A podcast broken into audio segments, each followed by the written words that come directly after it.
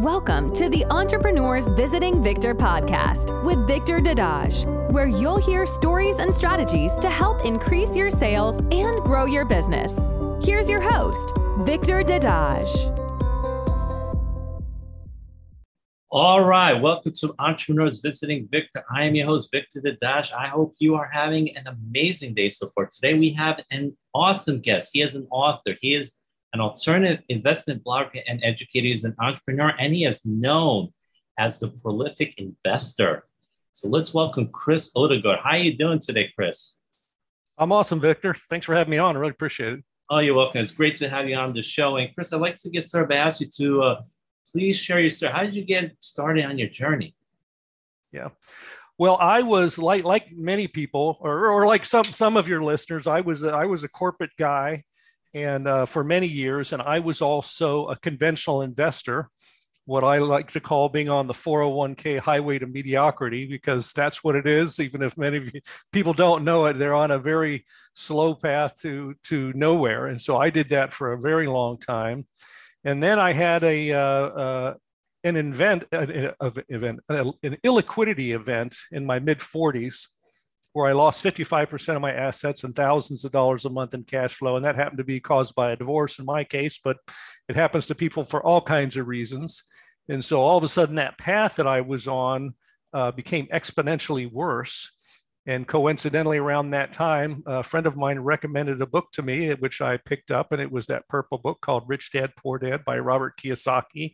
And that opened my mind to all the other ways of investing outside of conventional investments, which is pretty much everything that's publicly traded on the stock market.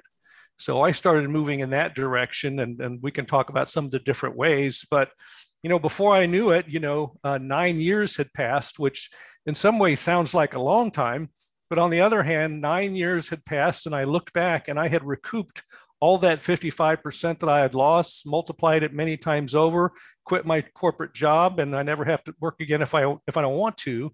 And that would have never happened had I stayed in the conventional investing world. So I started my blog at the prolificinvestor.net, and I'm kind of an evangelist for alternative investments now and helping people realize that there's a better way to get there faster. And frankly, it's safer with less volatility. So that's my story, and I'm sticking to it.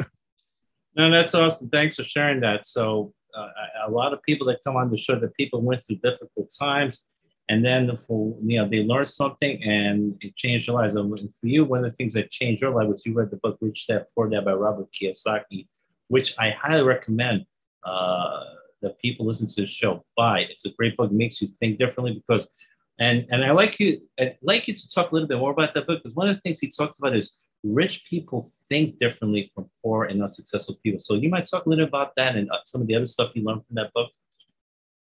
Yeah, well, after I read the book, again, there's another one of these serendipitous things. I was at my post-divorce condo, and an ad came on the radio, and Robert Kiyosaki was having a seminar that weekend, a free one. And so I was like, well, I got to go to that. And so I went to that seminar, and you know how this works. The free seminar turns into the paid weekend, which turns into anyway. Mm-hmm.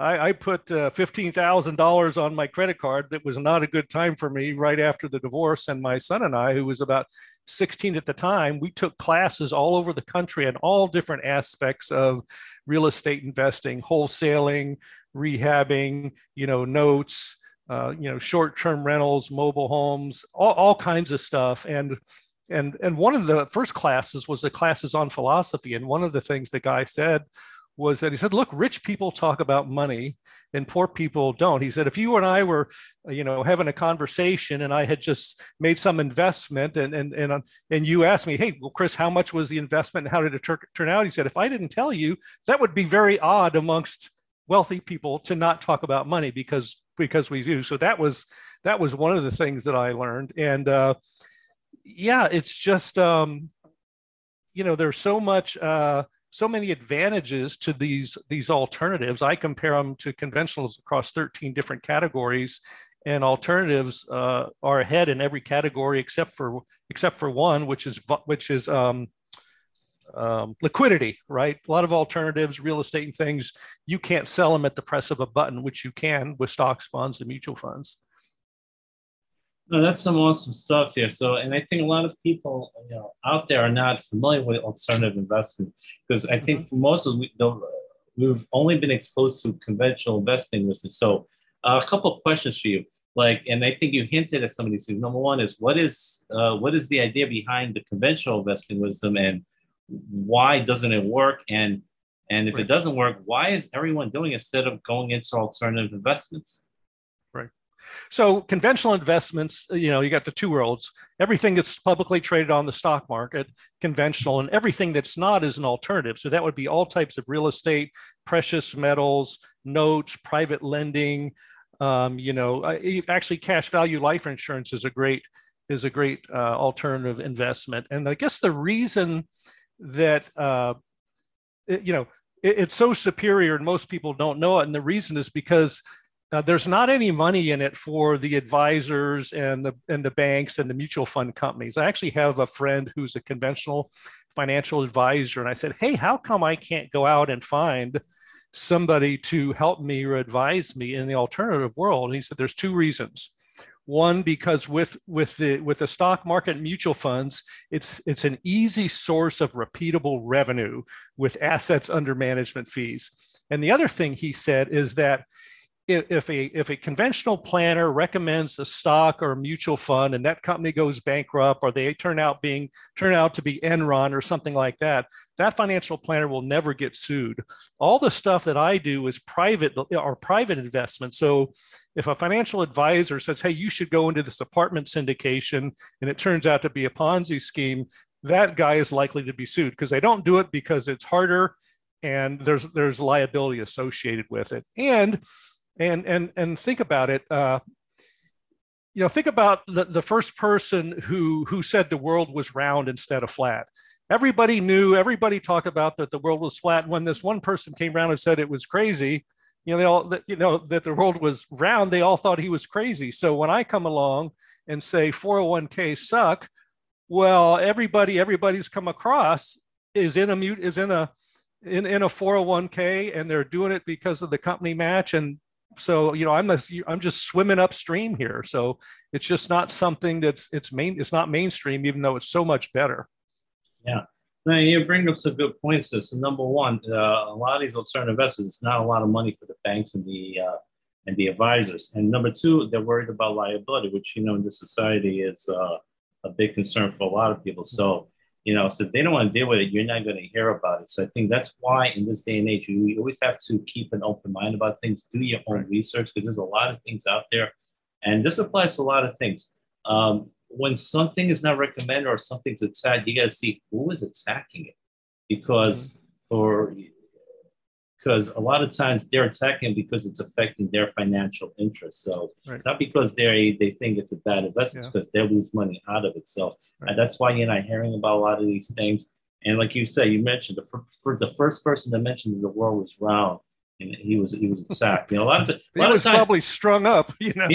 He might have been burned at the stake. Who knows? Exactly. So when a new idea comes, people ridicule. They keep ridiculing. The more they ridicule, but eventually becomes accepted wisdom, but it may take a long time. It may happen after the person unfortunately passed away. Right.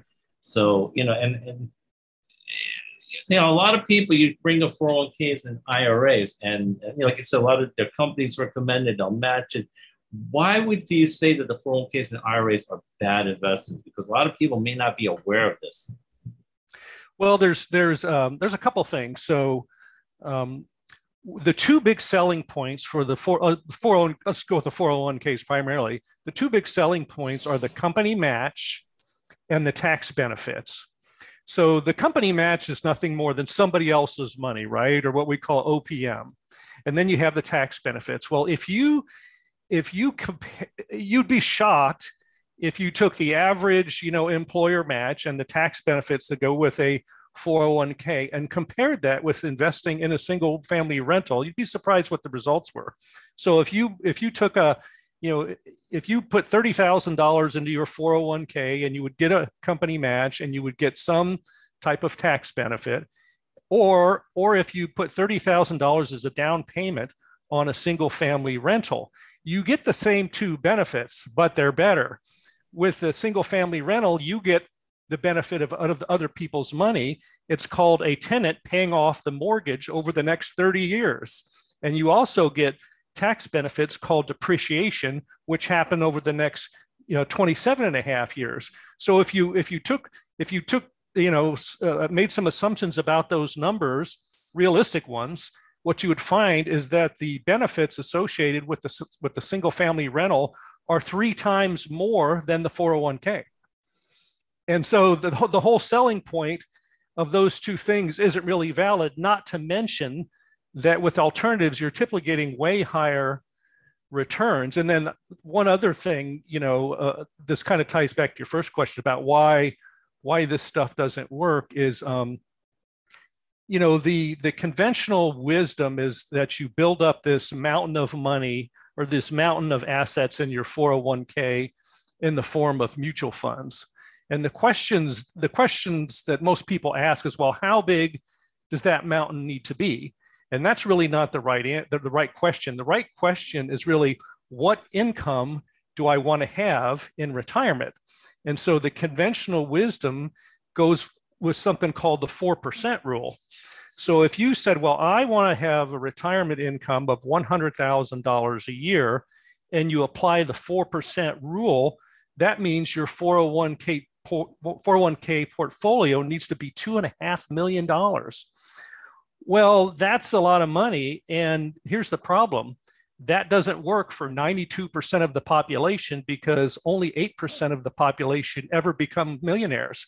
So this whole 401k and using the 4% rule to determine how much money you can take out annually without running out of money, it doesn't work for 92% of the population. So then you say, well, okay, maybe we're shooting too high. Maybe $100,000 a year is greedy. What if I only want to have the median income of around $63,000? Well, the 4% rule, that drives a $1.5 million portfolio. So you're still not working for 92% of the population. And what's happening now is that the industry is finding out that the 4% rule isn't even working anymore. So they've dropped it down to the 3% rule or the 3.4% rule. And when you apply the 3% rule to your $63,000 a year median income, now you're back up to over a $2 million 401k portfolio. So most people are just never going to get there. So they're going to end up working longer or having a drastically diminished retirement in lifestyle. Diminished lifestyle in retirement. No, those are some very good points you brought out there. For example, you talk about, instead of doing the double match in the 401k, you invest in a single family rental or multi-family rental, for example, you get depreciation, tenants will pay off your mortgage. And that's the thing, and Robert Kiyosaki talks about this. A lot of people think their own house is an asset, and he says it's not. Because you spend all that money up, but you're not making any money up. But if you invest in a rental property, your tenants will pay off the mortgage. Then after a while, you're getting cash flow from it every single month. So a lot of people don't realize that. And I like you to talk about what income do I want in retirement? You brought the 4% rule. So if you want to get $100,000 a yeyear, you have to have $2.5 million, which is a problem because only 8% of the population has have over $1 million. And to get $63K a month. They need to have 1.5 million, which is really difficult. So, and when you talk, and one thing I talk about when I think about the rental properties, it's an example of having good debt versus investing in electronics or other stuff that doesn't have, which is bad debt. A lot of people understand there is good debt. Rental property is good debt because eventually it's going to become a good cash flow for you. Right. And one thing I remember Kiyosaki talking about other people have is. Rich people focus, on assets. They don't spend on liabilities. They focus on passive stuff, residual stuff. They make a lot of their money on unearned income. And whereas the people who are not as successful, who are not as rich, they make most of their money from earned income, which is also taxed at a higher rate. So you might talk a little bit more about unearned income versus earned income. Yeah. And the advantage. Well, yeah. So. Most of what I do is real estate investing, and real estate you know, the type of money, people don't realize the type of money you earn, the way it's classified is very important. So the money you earn at a job, which is reflected in a W-2, is earned income, and that is taxed at the highest rate, and it's the hardest income to shelter. And real estate, if you're not materially participating, in other words, you're not managing it, you're not doing all the work and everything, if you're not materially participating, that is called passive income. And passive income is the easiest type to offset with just offset. And I'll give you an example. So a lot of what I do is through syndications and limited partnerships. So I have had instances where I would make $100,000 investment in an apartment building as a limited partner, and I would get my tax information comes to me in the form of something called a K-1, which is how you report to partners. And I would get a negative $105,000 loss because of bonus depreciation and cost segregation in the first year. That means that the next $105,000 of passive income to me is not taxable. It's offset by that $105,000 paper loss. And so, you know, I mentioned earlier that, you know, my business is investing. And I think what people don't realize is that people in businesses have the same things. They have income, they have expenses, and they have assets, and they have liabilities, but they're taxed completely different. People are taxed on their gross income. When you get your W-2 from the government goes, oh, you made $100,000, I'm taxing you on that $100,000, and then you pay all your expenses. With businesses get that $100,000 worth of income, and they subtract their rent and their utilities and their insurance and all the typical things that people have, and then they pay taxes on their net income. So when I say my investing is my business, what that means is I do it through business entities. I don't do it as Chris Odegaard. I do it through one of Chris Odegaard's companies, and therefore I get the same kind of tax treatment as a business that, you know, sells cars or manufactures widgets or whatever.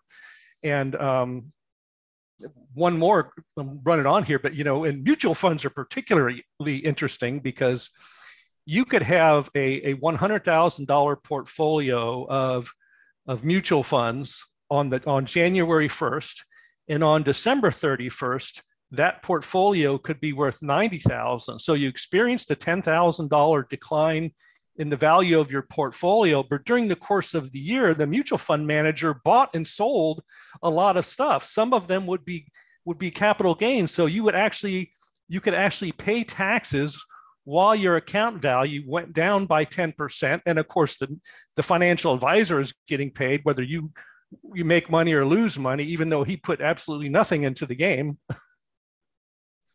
No, those are some good examples you gave there. Like right now, you just mentioned mutual funds. You can have a $10,000 loss on December 1st, but because of all the different trades that the guy made, you might have had some gains you have to pay taxes on. And I really think there's a big taxes on the fact that you lost money. So not a good investment.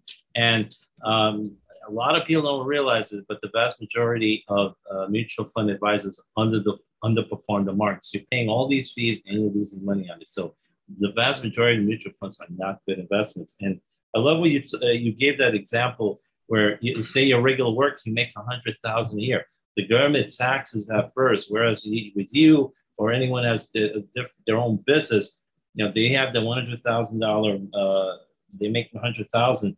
Then they subtract all their expenses. So say it's $50,000 expenses. You're taxed on the $100,000 minus $50,000, which is the $50,000 income. You're not taxed on $100,000, which is a big difference between that and being taxed on $100,000 as a worker. So there are many advantages to being an investor, to having your own business with people. You know, should definitely look into it. And I think that's one of the reasons why people listen to shows like this. So it's a lot of good stuff. You learn more about passive income, unearned income, having your own business, investing, because there's a lot of tax advantages to it.